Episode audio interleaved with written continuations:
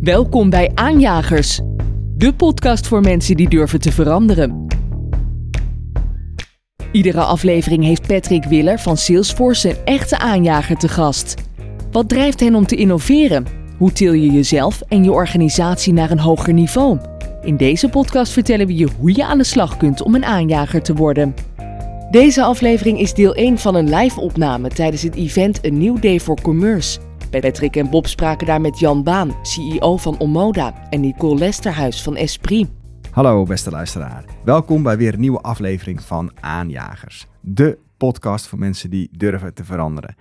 Uh, dit is een bijzondere aflevering. We zijn namelijk uh, acht uur lang aan het podcasten geweest, een paar weken geleden, op een evenement in Amsterdam, in de Westergasfabriek. En dat evenement heette de A New Day for Commerce. We hebben zelfs zoveel materiaal uh, opgenomen uh, dat we dat niet in één aflevering kwijt kunnen. Uh, dus we hebben besloten om twee afleveringen vlak na elkaar eigenlijk uit te brengen. dit is de eerste aflevering en daar doen we eigenlijk twee interviews in. Eentje met Jan Baan, de CEO van Amoda, en eentje met Nicole Lesterhuis. Zij is de vice president voor e-commerce bij Esprit. Ja, en Nicole die heeft een hele mooie achtergrond bij Nike. En laten we maar eens gaan luisteren naar dat interview wat we gehad hebben daar met Nicole Patrick. Gaan we doen. Welkom. Fijn dat je er bent. Ja, leuk om hier te zijn. Welkom. Ja. Je bent uh, vice president e-commerce bij uh, Esprit. En uh, wat we net, vond ik wel frappant. Jij bent net op, op het podium geweest. Je stond in de keynote wat te vertellen. En degene die jou aankondigde, die zei eigenlijk, wat zeiden ze? Van wie vond Esprit ook zo leuk? Verleden tijd. Wat deed dat met je? Nou, ik denk dat je als aanjager uh, realistisch moet zijn. En uh, hoe ik het ook meer zag van wie in de Kamer kent Esprit. Er waren gelukkig heel veel mensen. Ja, iedereen kende het. Iedereen kent het inderdaad. En van vroeger zei ze toen ook nog van erbij. Vroeger, ja. En um, op zich ben ik daar wel blij mee. Want um, het Esprit... Ik ben uh, in augustus begonnen bij Esprit. En uh, ik ben niet gekomen voor het esprit wat het de afgelopen jaren is geweest. Um, en er is sinds twee jaar nieuw leadership. We hebben een nieuwe CEO. En dat is ook een echte aanjager. En uh, we zijn bezig met een global rebranding strategie. Uh, en ook bewust bezig om het merk weer terug te brengen naar zijn essentie. wat ik vanochtend al zei. als je in Frankrijk vraagt de Fransen denken dat Esprit uit Frankrijk komt. De Duitsers denken Esprit is Duits. Hoe spreken maar, de Duitsers dat uit dan? Esprit. Esprit. maar ik ben niet zo heel goed in Duits. ik, ik, ik, ik, probeer altijd inderdaad te, do te doen alsof ik geen Duits versta. Ik versta het natuurlijk wel een beetje, maar...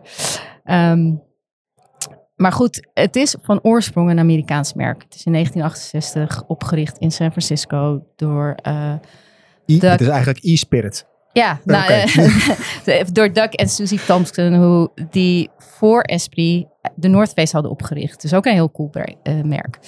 Um, en het was in het begin echt een brand dat uh, de status quo challenged met hele coole campagnes.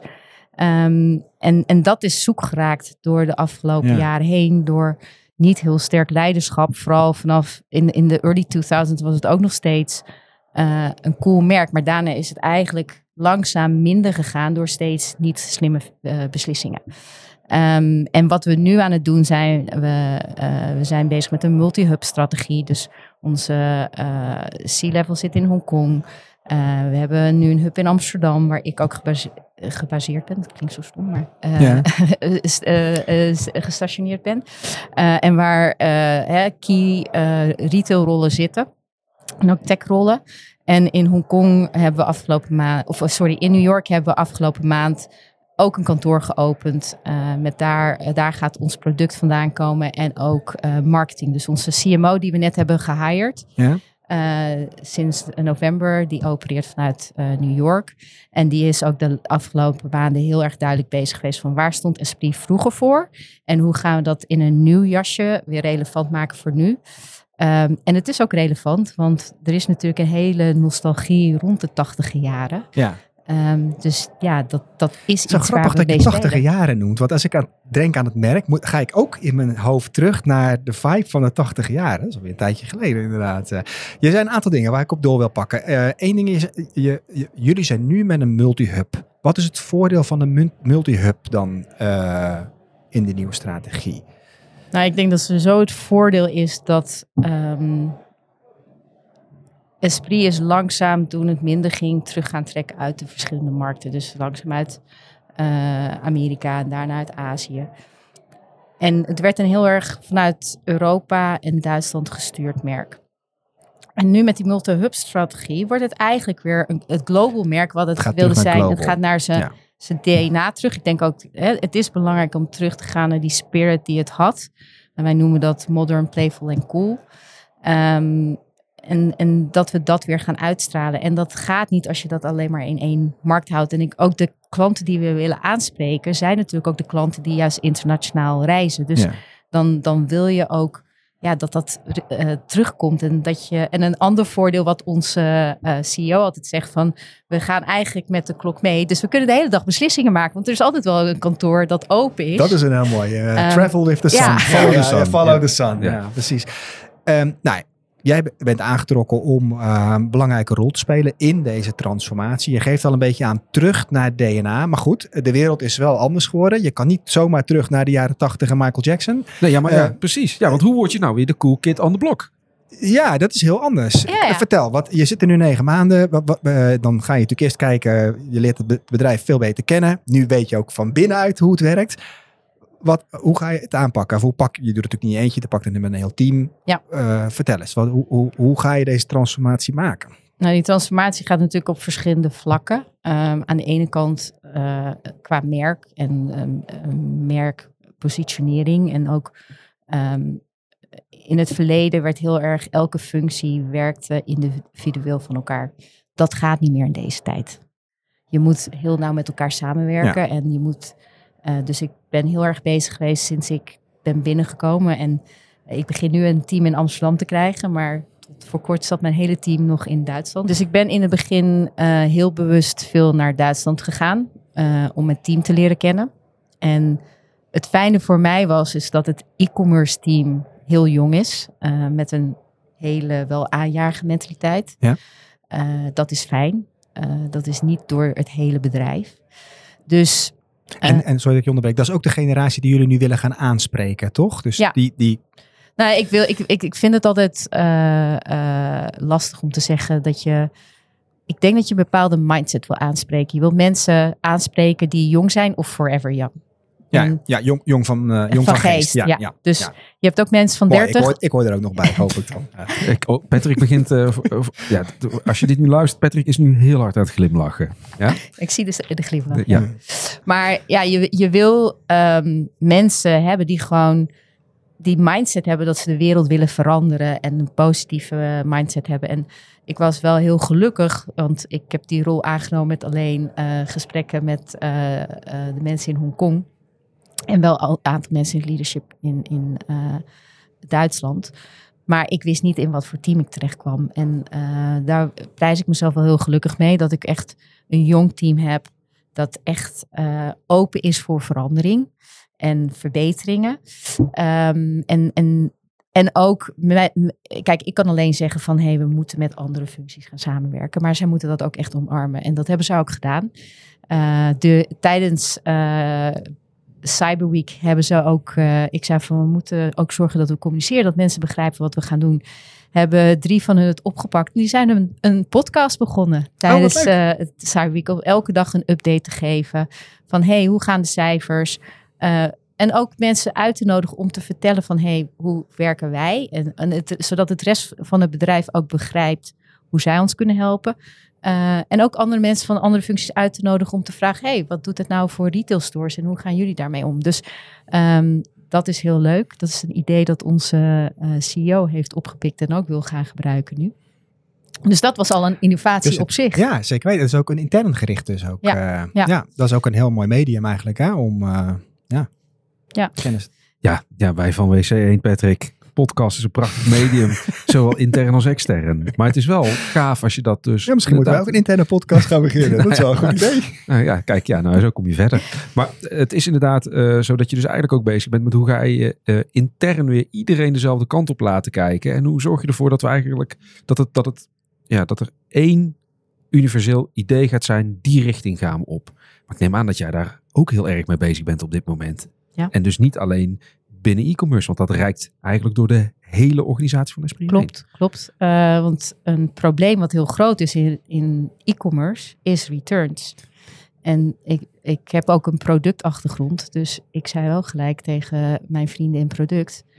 Jullie kunnen helpen om dit product, om dit probleem op te lossen. Jullie kunnen daarin bijdragen. Want uh, sizing is nummer één probleem in uh, returns. Onze, uh, de manier waarop kleding gemaakt werd, in mijn beleving was echt nog van mensen die er al heel lang zaten en voor een oude store concept kleding maakt, waar de klant de winkel binnenkomt en dan pas je of iets past. Maar in de wereld van e-commerce is het zo belangrijk dat fit heel erg consistent is, want anders drijf je gewoon um, je returns omhoog. Ja, en is er ook nog een uh, sustainability angle die daar om de hoek komt kijken als je kijkt naar returns?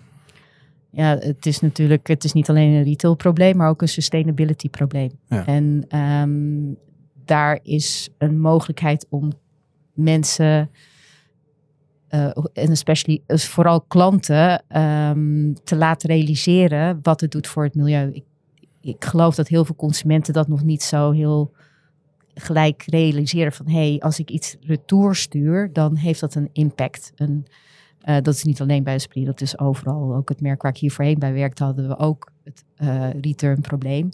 En um, had ik een keer een gesprek daarover met iemand in mijn team. En die zei, oh, maar ik, bestel altijd schoenen in drie maten. Is dat dan slecht voor het milieu? Want hij was wel heel milieubewust. Ik zei, ja, tuurlijk. Ja, wat denk je? Ja, dat moet toch ook teruggestuurd oh, worden? Ja. Oké. Okay. Oh, maar ja, dan, dan, dan, dan, dan maar als je daar niet per se over nadenkt en het wordt je niet verteld, dan, dan is dat iets waar, ja, wat, wat je gewoon doet. Uh, dus daar zijn we ook wel mee bezig. Van hey, hoe kan je klanten als ze. dat bericht krijg je op onze website. Als je van hetzelfde item twee maten uh, in je uh, basket stopt, dat het bericht krijgt van hey, weet je zeker dat je niet naar onze fit-tabel en de Fitfinder tool wil, want dat is ook nog een returns kost je tijd. Ja. Uh, als je gewoon de Fitfinder tool gebruikt, kost het je drie minuten. Als je een return moet doen, kost je over het algemeen 30 minuten. Uh, en daar is natuurlijk ook, uh, daar gaan we zeker ook wel meer op inspelen van. En wist je ook dat de impact die het ook nog een keer heeft op het milieu. Want het, we zijn van oorsprong natuurlijk ook een merk dat op onze founders waren heel milieubewust alhoewel dat uh, niet altijd samengaat met mode, maar ze waren daarin gewoon wel, zij wilden een, een, milieubewust merk. Dus we zijn het ook aan hun verantwoord om daarin ons steentje bij te dragen. Om in ieder geval mensen bewust te maken dat ze betere keuzes maken. En daar kunnen we zelf dan ook onze dingen in doen. En dat, dat doe je ook als aanjager. Kijk van waar kan ik verbeteren in dit deel ja. en waar moet ik andere mensen helpen om iets beter te begrijpen.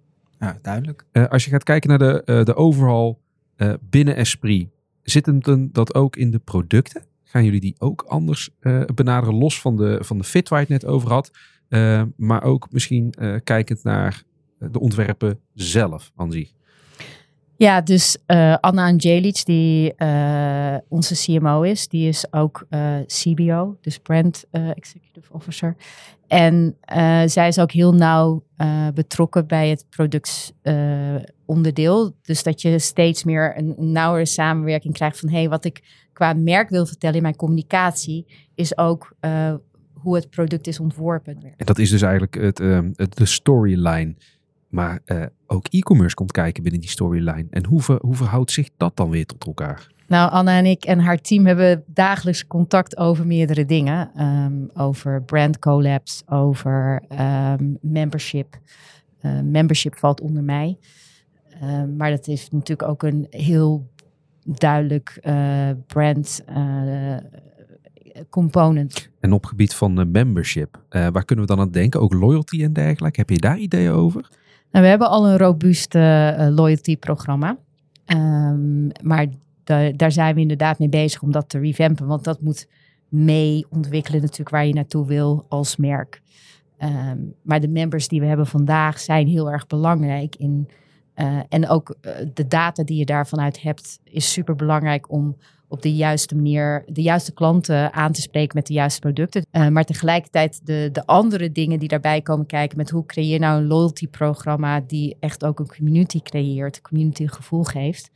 Ehm, dat is ook heel erg belangrijk en daar zijn we ook aan het, ja, eh, dat moet mee ontwikkelen met, met alles wat we doen. En daar zijn we zeker nog niet eh, klaar met. eh, Vertel eens, wat zijn je ideeën? Want dat is wel heel, heel erg fascinerend. Het, eh, die community die je dan, dat komt allemaal bij elkaar natuurlijk. Hè? De winkel, online, ehm, eh, loyalty.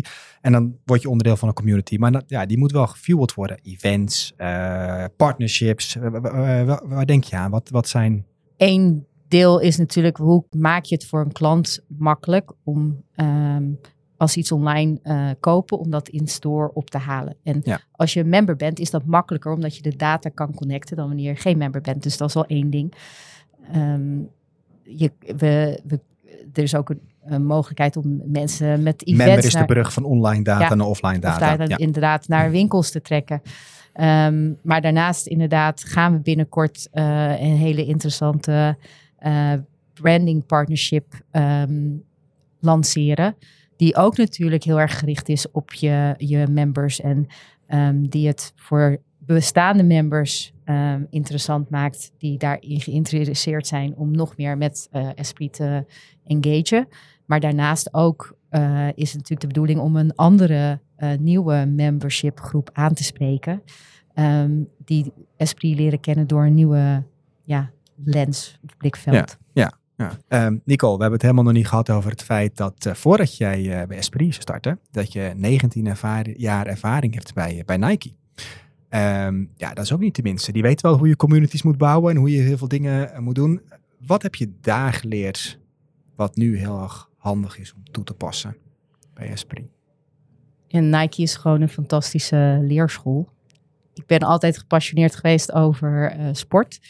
Eh, ik ben opgegroeid in een retailgezin. Dus eh, uiteindelijk om dan bij Nike te werken, eerst in producten, later in, in, in retail, is super.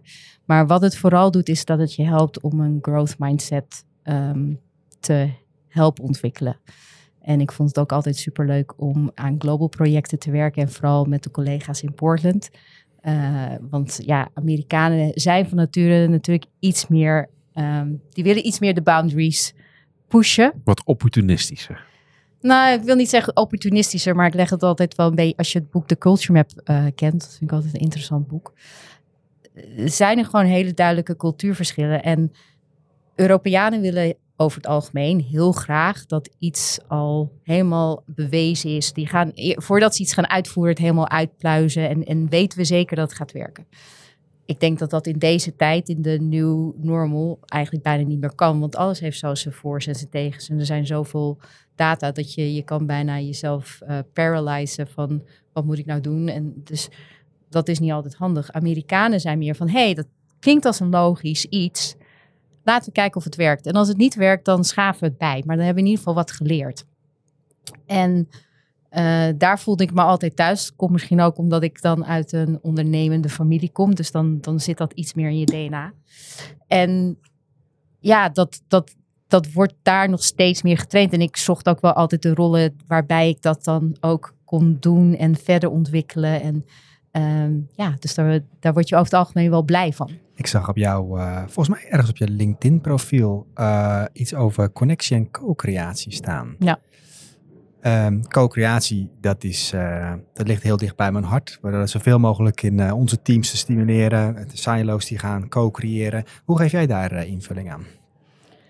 Ja, dat hebben we eigenlijk al een beetje in het begin natuurlijk ehm, aange- aangeraakt door te zeggen, echt bewust ook, er moet weer meer crossfunctioneel met elkaar worden samengewerkt. Ja. En ook eh, lol met elkaar maken. Dus ik eh, ook bewust als ik eh, drinks doe voor eh, mijn team, nodig ik ook de mensen uit die daar omheen zitten.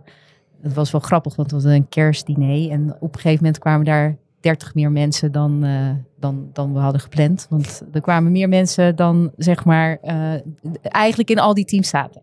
Maar goed, het is wel een goed teken. En Ja. iedereen had een goede avond. En ehm, dus daarmee creëer je ook mooie avonden, waardoor mensen met elkaar beter gaan samenwerken. Want je, de samenwerking gaat gewoon beter op het moment dat je elkaar beter begrijpt. Als je begrijpt waarom de ander, waar die mee zit. Of ook vraagt van, hey, ik weet dat dit een probleem voor is. Ho- Hoe kan ik je helpen? En als je die band ook opbouwt met mensen, dan, dan kan je ook meer van elkaar hebben. En eh, ja, ik heb nu een collega op wholesale, superleuke vent. En we hebben eh, een paar reizen in korte tijd met elkaar gedaan. En op bepaalde vlakken zijn er best samen lastige beslissingen te nemen, waar we niet altijd over eens zijn. Maar omdat je een sterkere band hebt, is dat makkelijker om, om daarmee om te gaan. En daarom is die co-creatie ook hè, samenwerken Ja. waar het kan. En de, de, de, de extreme opzoeken van hey, waar, waar kunnen we elkaar nog raken. Dat het voor ons allebei nog goed eh, voelt. En ik denk als je dat kan doen, dan maximaliseer je het meeste. Ja, dat denk ik ook. Doen jullie ook aan co-creatie met klanten? Inrichting van stores, productontwikkeling. Zijn daar ook projecten voor om die consumenten, misschien wel die, eh, die loyal members, te betrekken in die nieuwe transformatie eh, en te, te valideren of waar jullie heen gaan? Nou, Ik denk de eerste stap die we daarin gaan nemen is om ehm, onze eigen community te vragen van hey, deel nou eens met een bepaalde partnership ehm, hoe jij dat, eh, hè, hoe je daarmee omgaat. En eh, als zij daar Instagram material over eh, posten, dat zie ik als een eerste co-creatie. Ik denk dat we, ik, ik ben altijd wel voorstander van dat je eerst moet lopen voordat je kan rennen. Dus we moeten wel eerst onze eigen producttransformatie goed hebben, scherp hebben. En, en daar zijn we heel ver in, maar het, het kan nog beter. Voordat je echt ook klanten gaat zeggen van... hey, ga jij eh, met ons mee ontwikkelen? Je hebt al een paar keer verteld over eh, dat, je, dat je bezig was met coaching. Je doet ook veel aan, eh, aan coaching. Je had wat ge- gelezen. Heb je een aantal tips voor de luisteraars? Qua coaching? Ja. Ik denk dat het altijd goed is om een sounding board te hebben. En of dat nou een coach is of een mentor of een goede vriend. Maar mensen die goede vragen stellen en ehm, een weer, weerklank kunnen geven. eh, is gewoon belangrijk. Want eigenlijk heb je in jezelf de antwoorden. Alleen je hebt iemand nodig die Ja. jou de juiste vraag Ja. stelt om, om, tot, ehm, ja, ja, om het gewoon scherp te krijgen. En de focus te hebben op waar je eh, naartoe wilt. Daarbij, coaching helpt ook om anders naar een probleem te kijken. En, ehm, en ik, als je, eh, je hebt een heel mooi video eh, of een YouTube video over Below en Above the Line. Ik weet niet of je die kent.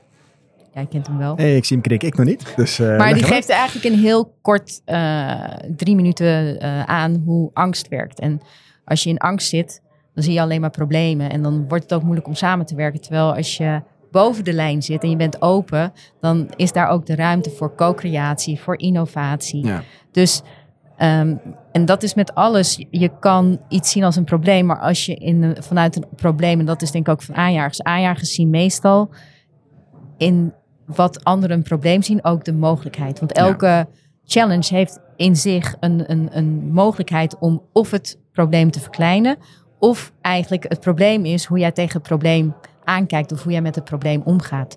En een coach kan daar natuurlijk bij helpen of een goede vriend. Nou, vind ik een hele mooie eh, tip. Hartstikke bedankt dat je al je eh, kennis met ons wilde delen, Nicole. En ehm, hopelijk zien we elkaar snel nog weer een keertje terug. Graag gedaan en bedankt voor een leuk gesprek. Dankjewel, Nicole. En dat was dus het interview met Nicole Lesterhuis. En laten we nu snel doorgaan met het interview dat we gehad hebben met Jan Baan, CEO van Omoda.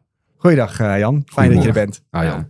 Ik eh, heb al lang nagedacht over de eerste vraag die ik jou wilde stellen. En eh, toen kwam die op een gegeven moment op een presenteerlaadje voorbij. Want je bent onlangs eh, verkozen in de Forbes 30 lijst.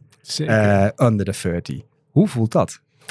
ja, dat is, het is best onwerkelijk. Eh, dit is iets wat zomaar op een dinsdagmorgen zeg maar, in je inbox terechtkomt en, en live gaat. Het is een best wel geheimzinnig proces. Je wordt op een gegeven moment genomineerd, dat weet je. Oh, dat weet je wel, ja. Eh, dan gaat er een periode van een aantal maanden voorbij van stilte. Wordt er eigenlijk in de markt gekeken en gesproken met heel veel partijen. En door experts wat dingen uitgezocht. En eh, net zoals iedereen eh, op het moment dat de lijst eh, live gaat, hoor je het. Ik sprong zelf natuurlijk een gat in de lucht. Ja. En dat heeft niet alleen te maken met het feit dat het een hele eer is om op die lijst te staan. En het heel bijzonder is om dan deel uit te mogen maken van een netwerk van best wat hele illustere mensen. Maar dat het ergens ook een stukje misschien wel erkenning is voor heel veel werk wat wij in eh, de afgelopen jaren als team hebben gedaan. Ja. De, eh, de organisatie waar ik onderdeel van uit mag maken is er eentje met een ongelooflijk lange historie. Misschien bespreken we dat straks nog wel eventjes. Ehm, eh, die ook heel veel transities heeft meegemaakt in de afgelopen jaren. Van, van, van schoenen maken naar winkel en van winkel naar online. Van een soort combinatie online-offline naar nog meer shift naar online met een hele sterke basis in winkels. En nou, op een gegeven moment ook de verbreding naar eh, kleding. Ja. En die laatste stap die we eigenlijk in de afgelopen twee jaar tegen alle tegenstroom en gekkigheid in, in de wereld van de afgelopen drie, vier jaar in eh, hebben neergezet. eh, is er eentje die natuurlijk niet zonder slag of stoot is gegaan bij ons intern. Het heeft ons veel tijd en soms ook echt wel twijfels en, en, en moeilijke momenten opgeleverd. Ja. Ehm, eh, maar het is iets waar je als team, als, als breder bedrijf je schouders onder zet. Je begint ermee. En, en zeker vanuit een hele ondernemende insteek die ons bedrijf heeft, wil je dat goed doen. Dus je doet het niet half. Ehm, daarmee neem je ook wat risico. Eh, we hebben de beslissing genomen eh, toen corona net twee maanden een bekend woord was. Ehm, eh, en twee jaar later, iets, iets minder dan twee jaar later na lancering, is het een wezenlijk onderdeel van, van wie we zijn, wat we doen als bedrijf. En dan heb je het over die specifieke pivot naar de fashion die naar je fashion. Ja. Ja. En, en, en, en daarmee dus een, een groter onderdeel van wat we zijn. En wordt dat vervolgens ook nog erkend als iets wat eh, we op een unieke manier en op een bijzondere manier neerzetten. Want uiteindelijk is dat natuurlijk de achtergrond van deze, ehm, Ja. deze listing. Ja, dat is fantastisch. Ja, precies. Ja, gefeliciteerd hoor. Dankjewel. Ja, je komt eh, overal jouw naam tegen. En vaak word jij dan ook heel vaak genoemd als de jongste CEO. En de- die leeftijd wordt er heel vaak bij genoemd eigenlijk. Hè? Ja. Ehm, eh, ehm, wat is nou eigenlijk het voordeel van het feit dat jij zo jong bent? Ben jij meer in touch met een jongere generatie? Dat, eh, wat zijn de voordelen daarvan? Kijk, ik, ik denk dat ehm aan zich het niet zozeer te maken heeft met de mate waarin ik in touch ben met de jongere generatie. Want we hebben een hele jonge groep eh, mensen bij ons op kantoor zitten. Ja. Die eh, tien, eh, soms nog wel meer jaar jonger zijn dan ik. En eigenlijk echt in touch zijn met datgene wat er dagelijks bij die generatie gebeurt. Wat ik denk dat het voordeel daaraan is, is misschien ergens een stukje onbevangenheid. Ehm, eh, een stukje open en daarmee dus flexibiliteit eh, naar de mensen om mij heen in het bedrijf. Ehm, eh, maar daarmee ook tegelijkertijd vanwege eh, op bepaalde punten, hoe je het ook bent of keert, eh, iets meer gebrek aan ervaring. En dus ook een stukje afhankelijkheid naar mensen in het bedrijf zelf. We hebben een hele grote groep hele sterke, capabele professionals in ons team zitten. Die verantwoordelijk zijn voor heel veel van de stappen die we zetten. En ja, ik kan echt met zekerheid zeggen dat die op hun vakgebied veel meer weten dan ik weet. Ja. En het voordeel daarvan is dat je daarmee dus niet een soort gekke hiërarchische relatie creëert. Zoals dat in best wel veel bedrijven het geval is. Een hele sterke CEO die 20 jaar daar staat. En 50, 55 is met een jong team van 20, 30ers die, eh, die alleen maar omhoog kijken. Ja. Dan heb, je je- toch, dan heb je juist een hele andere verhouding. Die heb jij dus niet. Maar je dus eigenlijk eh, werkt op een, op een basis van gelijken. En dus heel snel, heel kritisch naar elkaar kunt zijn. En ook ehm, veel wendbaarder bent en open staat voor andere meningen. Want uiteindelijk is het collectief, datgene wat we allemaal weten, veel meer dan één iemand überhaupt ooit kan weten. Hoe kwam het eigenlijk dat jij deze rol eh, kreeg? Was het al, eh, stond het al lang vast, eh, Jan? Of, eh, en dat niet eh, Melinda, jouw vrouw, die, Mhm. die Melinda, rol ja. kreeg? Ja, om, om daar nog even een stukje context Ja. bij te plaatsen. Want het is van oorsprong natuurlijk het bedrijf van jouw schoonfamilie, Jan. Ja, ik ben koude kant hè? Ja, Ja, de koude kant. En dan, Ja, kijk, ehm, een paar dingen. Eh, dit familiebedrijf is een familiebedrijf wat ehm, nu inmiddels zijn vijfde generatie ingaat. We gaan terug naar 1875. Ooit begonnen als schoenenmaker. eh, transitie gemaakt, wat ik net zei, naar winkels. Eh, begonnen met de eerste winkel, uitbreiding naar meerdere winkels in twee generaties erop. En vervolgens al heel vroeg in 2006 de transitie gemaakt naar online. Dus een, een tijd waarin we nog nooit gehoord hadden van onze landen, want het bestond nog niet. En heel veel van ons überhaupt nog nooit online hadden besteld. Dus dit was heel vroeg. Het was heel ondernemend. Het was een stukje risico wat het bedrijf toenam. Eh, maar daarmee ook wel heel erg de vibe die het bedrijf altijd gehad heeft. Als in, als we ervan overtuigd zijn dat het werkt en als het waarde kan toevoegen, laten we dat maar doen. En laten we vooral heel veel vrijheid en ruimte en ondernemerschap laten bij meer mensen in het bedrijf dan alleen wij als eigenaren of aandeelhouders. Ehm, ik ben daarnaast ook al best wel heel lang onderdeel van deze familie. Uh, het is ook echt, zeg maar, bijna mijn broertjes en zusjes in datzelfde gezin. Uh, ik ben 29.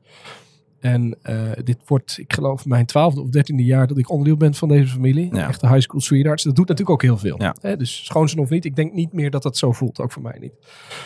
en tegelijkertijd, was dit zo gepland? Nee. Je plant nooit iets in een familiebedrijf als de onze. En zeker ook in de industrie waarin we zitten, denken we niet heel veel verder dan één of twee jaar als in echt een goede planning laat staan op het gebied van um, wie wat zou doen in de toekomst. Je kijkt vooral naar wie wordt waar blij van, wie is waar goed in. Um, uh, en dat moet op een hele natuurlijke manier gaan. Dus toen ik ooit vijf en een half jaar geleden hier begon in dit bedrijf, samen met mijn vrouw, mijn zwager startte een, een, een, ongeveer een jaar daarna.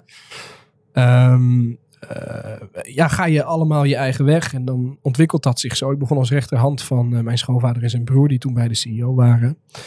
Um, en gaandeweg op een hele natuurlijke manier eigenlijk wat dichter in contact met ons managementteam. En dan ontwikkelen bepaalde zaken zich uh, op een gegeven moment een natuurlijke verantwoording, verantwoordelijkheid gekregen over de dagdagelijkse business.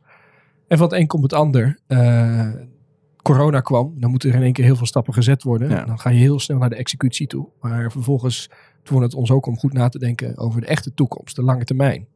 Um, uh, en voor je het weet ben je daar grotendeels mee bezig. En, en heb je eigenlijk min of meer die rol al. Was er een bepaald moment waarop jij dacht, ja, dit geeft mij dus echt de energie waarnaar ik op zoek ben? Of is het iets van luisteren, kijken?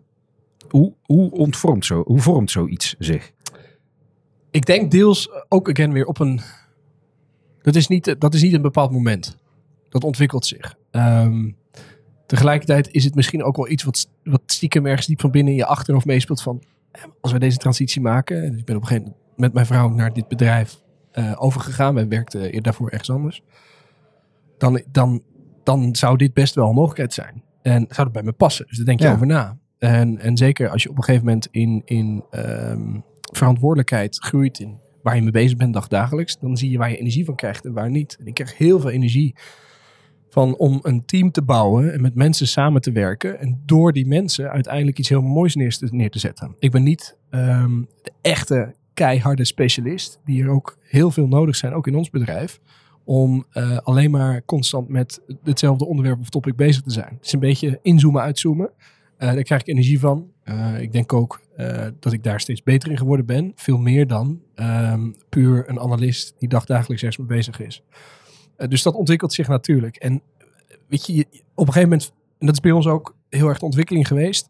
Ik had de rol op een natuurlijke manier al wat eerder dan, dan die formeel was, zo gezegd. Maar dat, dat Um, ja, het verloopt er dan een beetje naartoe. Ja, ja. precies. Het is ja. een logisch gevolg van. Ja. Het is niet van ik wil dit en daar solliciteer ik op en dus gebeurt dat. En dat helemaal niet in een familiebedrijf als de onze. Waar juist daar dat een baas moet zijn van ja, dus logisch. Ja. Next step. Oké. Okay. Wat ik ook heel erg nieuwsgierig naar ben, uh, is uh, jullie hebben altijd al een hele persoonlijke benadering gehad. Het principe wat je nu vaak hoort, je moet een goede experience en ervaring aan je klant aanbieden. Dat hebben jullie altijd al gehad, die 140 jaar dat jullie bestaan. Maar dan opeens ga je toch uh, verbreden in je assortiment. Je gaat naar online toe, je gaat naar meer winkels. Hoe hou je nou die persoonlijke touch die toch aan jullie brand was, hoe hou je dat vast? Hoe doe je dat? Nee, daar, daar, daar kom je heel snel tot de kern eigenlijk van, van wie we zijn en hoe we ons willen onderscheiden.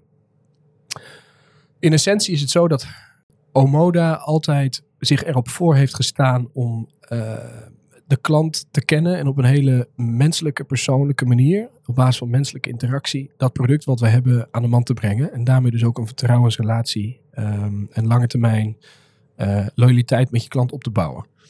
Dat hebben wij, en dat heeft de hele retail, uh, tot 20 jaar geleden altijd alleen maar fysiek gedaan. Face-to-face, -face, zoals wij nu tegenover elkaar zitten. Op een gegeven moment is daar de transitie gegaan, geweest naar online. Toen hebben wij dat ook een klein beetje proberen te doen in de geest van dat offline winkelen. Uh, waarin je uh, wat persoonlijker voelt, hoe die winkel eruit ziet, et cetera. Als je onze eerste homepage bekijkt, Eh, we kregen het niet voor elkaar om daar ehm, eh, eh, met, met een soort virtual reality-achtige shoptour te doen. Maar daar staat wel een foto van een van onze winkels op. Om ook het vertrouwen te creëren bij onze klanten. Ja. We zijn echt. Zeker in die tijd. Maar uiteindelijk is de struggle ook in de afgelopen jaren altijd geweest dat, en het is denk ik in, de, in het bredere e-commerce landschap het geval, er een soort discrepantie is ontstaan tussen de manier waarop wij offline winkelen en de manier waarop we online winkelen. En als je gaat kijken naar het product dat wij verkopen, fashion, mode, dan is dat een heel erg, dat is een best een emotioneel ding. Als ik een boek morgen koop, dan vind ik dat leuk en wil ik dat lezen. Ja. Ik koop een nieuwe grasmaaier, dan kijk ik wat voor specs die heeft en hoe snel die het doet en hoe lang zijn batterij meegaat. Dat- That's it. Maar als ik een stukje mode koop, en dat is met name in veel gevallen wat meer bij dames zo dan bij heren, dan is dat gedeeltelijk een bepaalde expressie van wie ik zelf ben. Eh, wat wij hebben proberen te doen in de afgelopen jaren, dus een heel lang antwoord op een, eh, op wat kortere vraag, maar wel de essentie van wat wij, wat we zijn en wie we willen zijn naar de toekomst toe, is om juist die brug te slaan tussen dat, dat persoonlijke ehm, eh, offline shoppen en dat online proberen te brengen. Ja. En dat hebben we proberen te doen door allereerst bijna een soort 1.0 versie neer te zetten van wat er nu staat op onze website. Namelijk één, een fantastische collectie die niet alles is wat in de hele wereld te koop is. Want wij willen er zijn voor één specifieke klant. Een boutique heeft ook niet een gigantische oppervlakte en alle kleding erin hangen. Die is specifiek voor zijn of haar klanten. Twee, door veel meer focus te leggen, eigenlijk weg te plaatsen van het artikel op de totale outfit. Want het gaat om de stijl. Dus wij ehm, stijlen elk artikel op meerdere modellen. En dat artikel dat op die meerdere modellen is dan ook nog eens verschillend gesteld. Dus je ziet, je kan deze met een jeans aan, je kan die met een whatever. Ehm, en daarbij proberen we het ook heel tastbaar te maken. Van elk artikel en elk model een filmpje te maken. En, en, en goed, zeg maar, ook heel makkelijk te maken om de totale outfit te shoppen. Nou, dat zijn eigenlijk allemaal basisingrediënten voor de volgende stap. En dat is, en daar zijn we nu heel druk mee bezig. Als je nou elk van die outfits en elk van die eh, modellen gaat categoriseren naar bepaalde stijlen. En dus vanuit die gedachte kunt zien wat de klant bij je koopt. Wat hij niet bij je koopt, maar wat hij wel aangeklikt heeft. Wat hij bij je gekocht heeft, maar geretourneerd heeft. Dan zou je daar op de lange termijn, vanuit die door mensen gemaakte stijlen. Hè, want dat is uiteindelijk het subjectieve, wat er natuurlijk nog steeds bij ons in deze markt aan de hand is. Klanten op een gegeven moment op een hele persoonlijke manier kunnen inspireren met, hé, maar dit past bij jou. Of ik heb wat zaken die je misschien nog nooit gezien hebt, maar die passen bij. Denk maar aan je Spotify Weekly playlist. Waar dingen in staan die je nog nooit gehoord hebt, maar wel bij jou passen op basis van je historische gedrag. Dat is Dus je bouwt toch een hele persoonlijke relatie met iemand Ja. op. Je hebt de informatie over die persoon. en Je weet eigenlijk ook al een beetje hoe die persoon zich wil gaan kleden. Ook in de toekomst. En dan kan je Nou, goed bij adviseren. Ja, Maar, hè, dus eh, als ik, mijn, als ik mijn vrouw zie, s'morgens, eh dan, eh, als, dan, trekt zij zeg maar, meerdere outfits aan. ja. En dan heeft ze soms drie of vier of vijf aan. En met de vijfde gaat ze vervolgens naar buiten. De rest blijft allemaal op een stapel liggen. En dat wordt dan niet opgeruimd. Nee. Maar ehm, eh, dan heeft zij. En dan vraag ik me, waarom trek je, zeg maar, die, waarom pak je niet gewoon de eerste? Ja. Wij mannen, of veel van mannen staan voor de kast en trekken aan, hop, naar buiten, klaar. Ja. En dan zegt ze, en dat is denk ik wel de essentie van wat dit is. Ja, maar daar voel ik me lekker in. En morgen voelt ze zich lekker in wat anders. Dus dat is precies dat gevoel van, van, van fashion. Voor sommige klanten is een expressie van wie ze zijn. Ja. En daar moet je, ongeacht of het aandeel online in de afgelopen twintig jaar veel groter is geworden dan het was, niet vergeten dat dat nog wel de kern is van hoe wij willen shoppen. En er is dus nog steeds een hele grote groep klanten aanwezig die daar behoefte aan heeft. Nou, dat is waar wij op in willen spelen. En dat proberen wij door live te gaan met een wat kleinere collectie, et cetera. Al die punten die ik net noemde, als een soort eerste stap naar uiteindelijk een soort ehm, hoogtepunt van, van wat we daar zeg maar zouden willen creëren voor onze klanten. Een hele persoonlijke shopbeleving die inspirerend is. Die veel verder gaat dan het hele platte wat er eigenlijk momenteel nog steeds in deze markt aanwezig is. En dat doe je dus eigenlijk met de, eh, de, de data van de klanten. Zorgt ervoor eigenlijk dat de klanten uiteindelijk de andere klanten aan het stijlen zijn. Dus die data gebruik je ook weer om toe te passen op een andere groep eh, klanten of dezelfde groep klanten die een specifieke smaak heeft. Zo zou je het kunnen zien. Alleen is het in het beginsel begint dat wel bij de manier waarop wij als Omoda, onze stylistes, onze collectie stijlen. En, en dat, daarmee creëer je dus gelijk een bepaald kader. Namelijk, als jij niet de Omoda-stijl interessant vindt, dan wordt het wat lastiger om bij ons te slagen. En dat is ook helemaal niet erg. Nee. Niet iedereen eh, loopt elke winkel binnen. Maar we willen daar dus zijn, juist voor onze klant. En daar willen we heel goed voor zijn. Vandaar ook die verbreding van schoenen naar kleding. Hoe groot is het gevaar dat mensen eh, de, de, de look eh, stelen, zal ik maar zeggen, bij jullie element- ergens anders shop? Want jullie, je stopt hier heel veel tijd, moeite, energie en dus ook geld in. De website ziet er uit, de winkels zien er zo uit. Dat is allemaal surplus. Terwijl je ook andere merken verkoopt die je wel ook gewoon bij ergens anders zou kunnen kopen. Eh, dat betekent dat die klantenbinding heel erg sterk moet zijn. Ja, en dat is een hele goede vraag. Kijk, hoeveel gevaar is er? Tuurlijk is dat gevaar. Zijn we er bang voor? Nee. En dat is niet een soort arrogantie dat we denken, we weten het toch wel beter of we overwinnen je toch wel. Maar het zit niet alleen daarin. Kijk, de Omode-ervaring, zoals de ervaring bij andere sterke retailers het geval is, is een, een veelvoud van componenten. Een stuk historie, een beleving in de winkels, de mensen, ehm, de manier waarop een website werkt, de totale collectie merken die je wel of niet verkoopt. En dat geheel maakt het uniek. Ehm, natuurlijk kan daar een en ander gestolen worden. En het gebeurt ook. Ja. Is dat een probleem? Nee, niet, eh, op deze lange te- eh, niet, op, niet op deze termijn, nou helemaal niet. Ze komen toch schaal. altijd bij jou terug voor de inspiratie. Nou ja, Ja. Eh, En, en, en dus misschien is het wel iets om trots op te zijn. Want dat betekent dat we op de juiste manier gesteld hebben. Ja, ja. Ehm, maar ik denk dat het veel meer is dan alleen de manier waarop we stijlen. Het gaat om de totale ervaring. Je zei net eh, over de winkels. Noem je even het woord virtual reality, wat je eigenlijk een soort eh, tour van de winkel wilde geven. Als je kijkt naar, eh, we zitten hier op het Commerce Event. Er zijn heel veel vendoren die allemaal nieuwe dingetjes laten zien. Van NFT's tot metaverse tot augmented reality. Ehm, wat van die dingen spreekt jou nou aan? En, en, en denk je van ja, daar gaan wij wat mee doen? Kijk, ik vind het...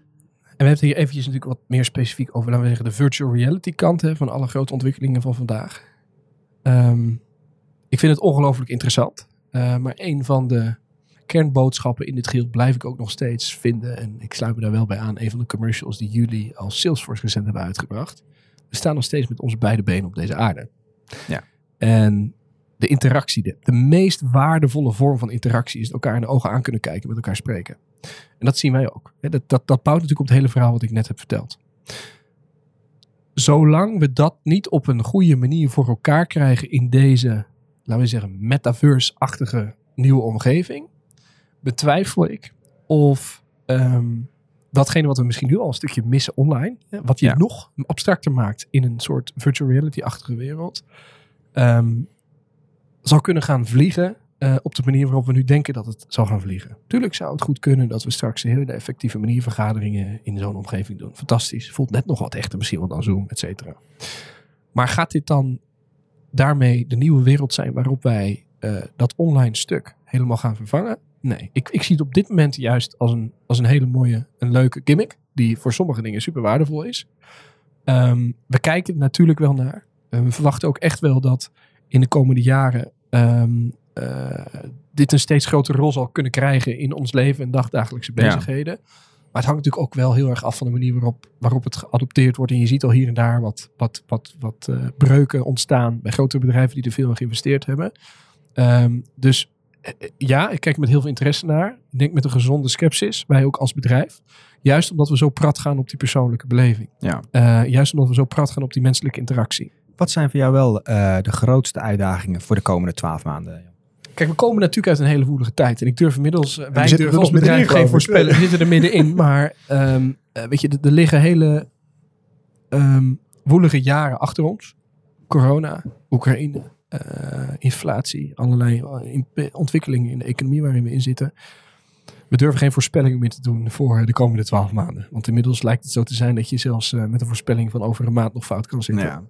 Ehm, dus eh, eh, misschien moet je allereerst gewoon accepteren dat de wereld die we, waar we vandaag in staan nog sneller eh, kan veranderen. En, en nog substantiëler kan veranderen dan dat we überhaupt ooit gedacht hebben. En dat je je daar als bedrijf nog weerbaarder voor maakt. Ik denk dat dat een van de belangrijkste, belangrijke musts is eh, voor ons als bedrijven. Ook in de markt, de enorm dynamische markt waarin wij onderdeel van uitmaken. E-commerce, retail. Eh, om dus eigenlijk een bepaalde flexibi- eh, flexibiliteit in je bedrijf te creëren. Die ervoor zorgt dat je snel kunt inspelen op veranderende omstandigheden.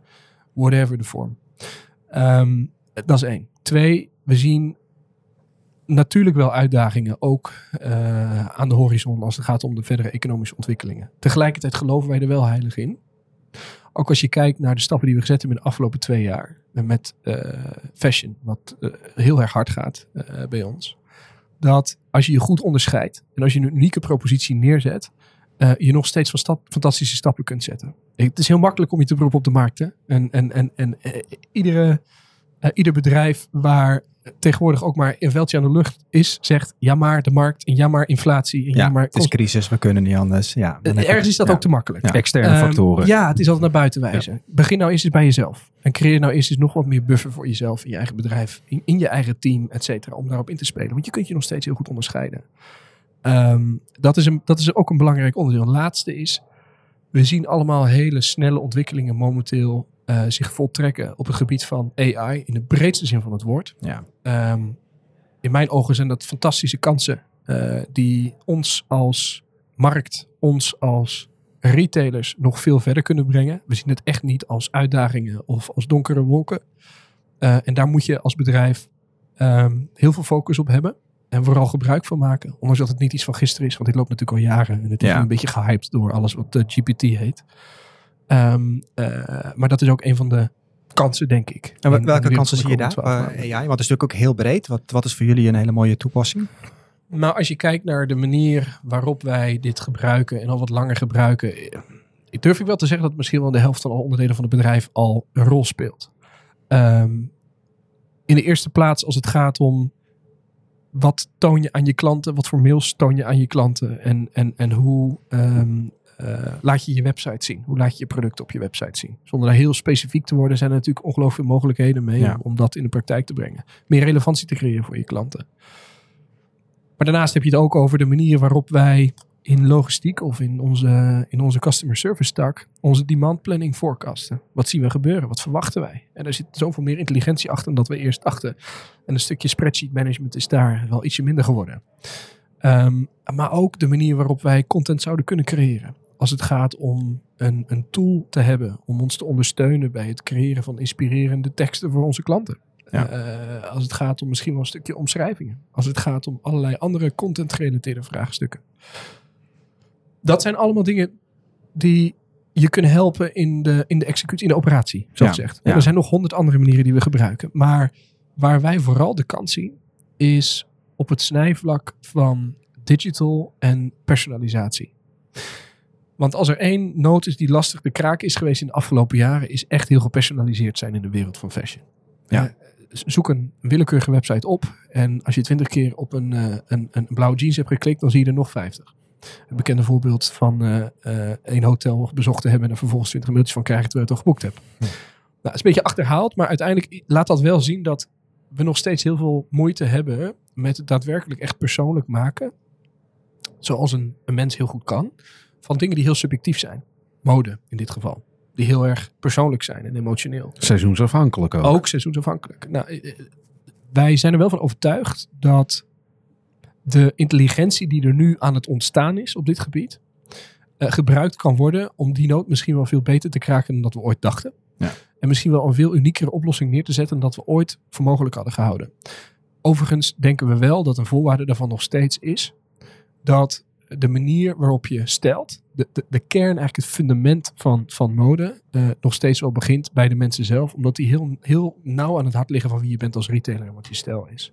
Ja, het is ook de combinatie met de human touch, hè, waar je al een paar Exact. keer op, eh, op highlight. Ja. Als AI ja, bijvoorbeeld het frontend van je app of van je website eh, helemaal gaat hyperpersonaliseren. Je weet niet meer eens precies wie wat voorgeschoteld krijgt. Ja, je wil altijd een bepaalde vorm van controle. Misschien zeker in het begin hebben, is dat wel eh, passend bij Omoda. En dat is precies het, het snijvlak waar we nu natuurlijk zitten. Ja. Ja, dus ik denk echt dat, dat wij het op dit moment zien als ongelooflijk zwaar ondersteunend. Hè? Dus niet, eh, het is een leuk hulpje erbij, maar echt een hele waardevolle ondersteuning voor de dingen die we doen. Eh, maar dat op de lange termijn, afhankelijk van de ontwikkelingen, dit nog een grotere rol zou kunnen spelen. Ja. En natuurlijk in het ene vakgebied meer dan het andere vakgebied.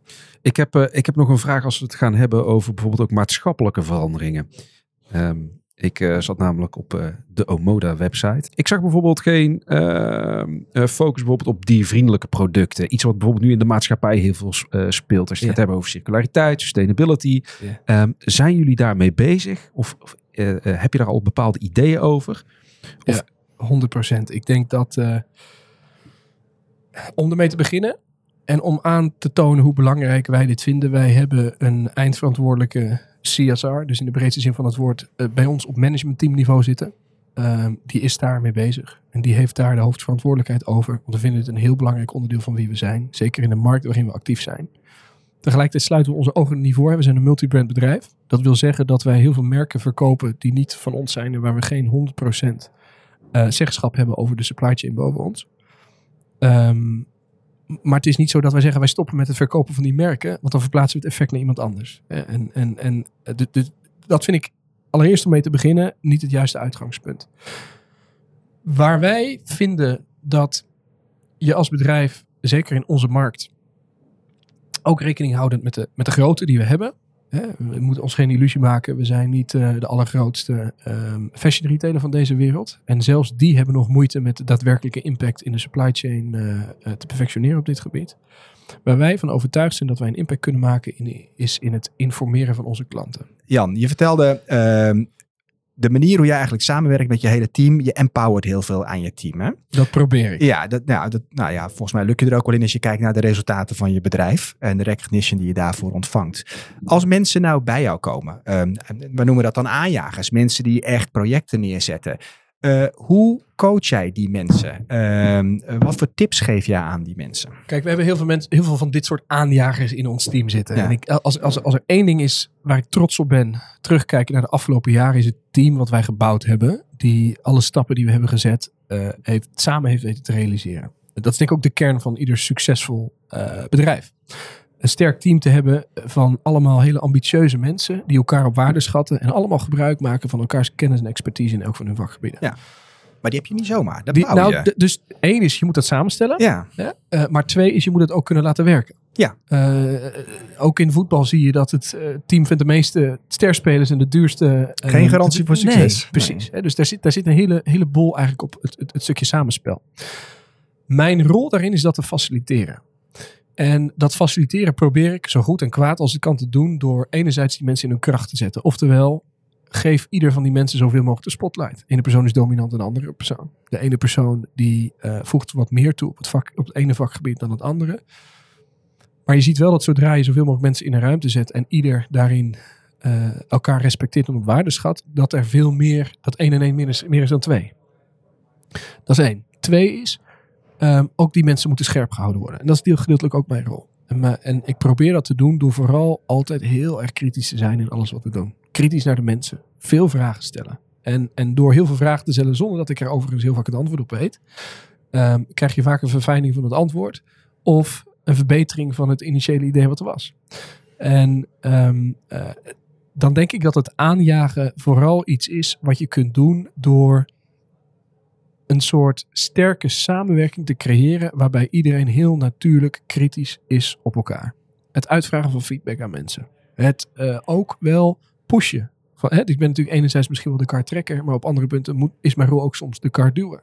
Mensen net iets verder te pushen. Door bepaalde ambities neer te zetten die misschien, als je er heel realistisch over nadenkt, niet helemaal haalbaar zijn. Maar wel mensen uit hun comfortzone trekken ja. of uit de comfortzone pushen om net de, de extra mile te zetten. En wat je ziet is in het proces zelf daar naartoe, en dat hebben wij ook gezien in de afgelopen twee jaar, waarin we op een aantal punten echt ongelooflijk veel dingen hebben moeten leren en, ding, en tegen heel veel muren aan zijn gelopen, dat je initieel denkt, met alle realiteits en de kennis van vandaag, dat krijgen we nooit voor elkaar. Maar vervolgens een half jaar later terugkijken en zeggen, maar wat zaten we eigenlijk te doen met z'n allen? En dat, dat zit hem in zeg maar, een, een, een mate van voortschrijdend inzicht, die altijd weer naar boven komt. eh, waarbij de voorwaarde wel is, je moet volhouden, net zo lang blijven doorgaan, totdat je uiteindelijk dicht bij je doel bent gekomen. En ik denk dat dat gedeeltelijk ook mijn rol is. Om dat team zo die vibe mee te geven. ehm, eh, om alle, ieder vanuit zijn, eigen, zijn of haar eigen kracht eh, het beste uit zichzelf te halen. Maar wel heel kritisch te blijven op elkaar. Super. Dankjewel dat je dit alles met ons wilde delen, Jan. Ja, dankjewel. Dankjewel Jan.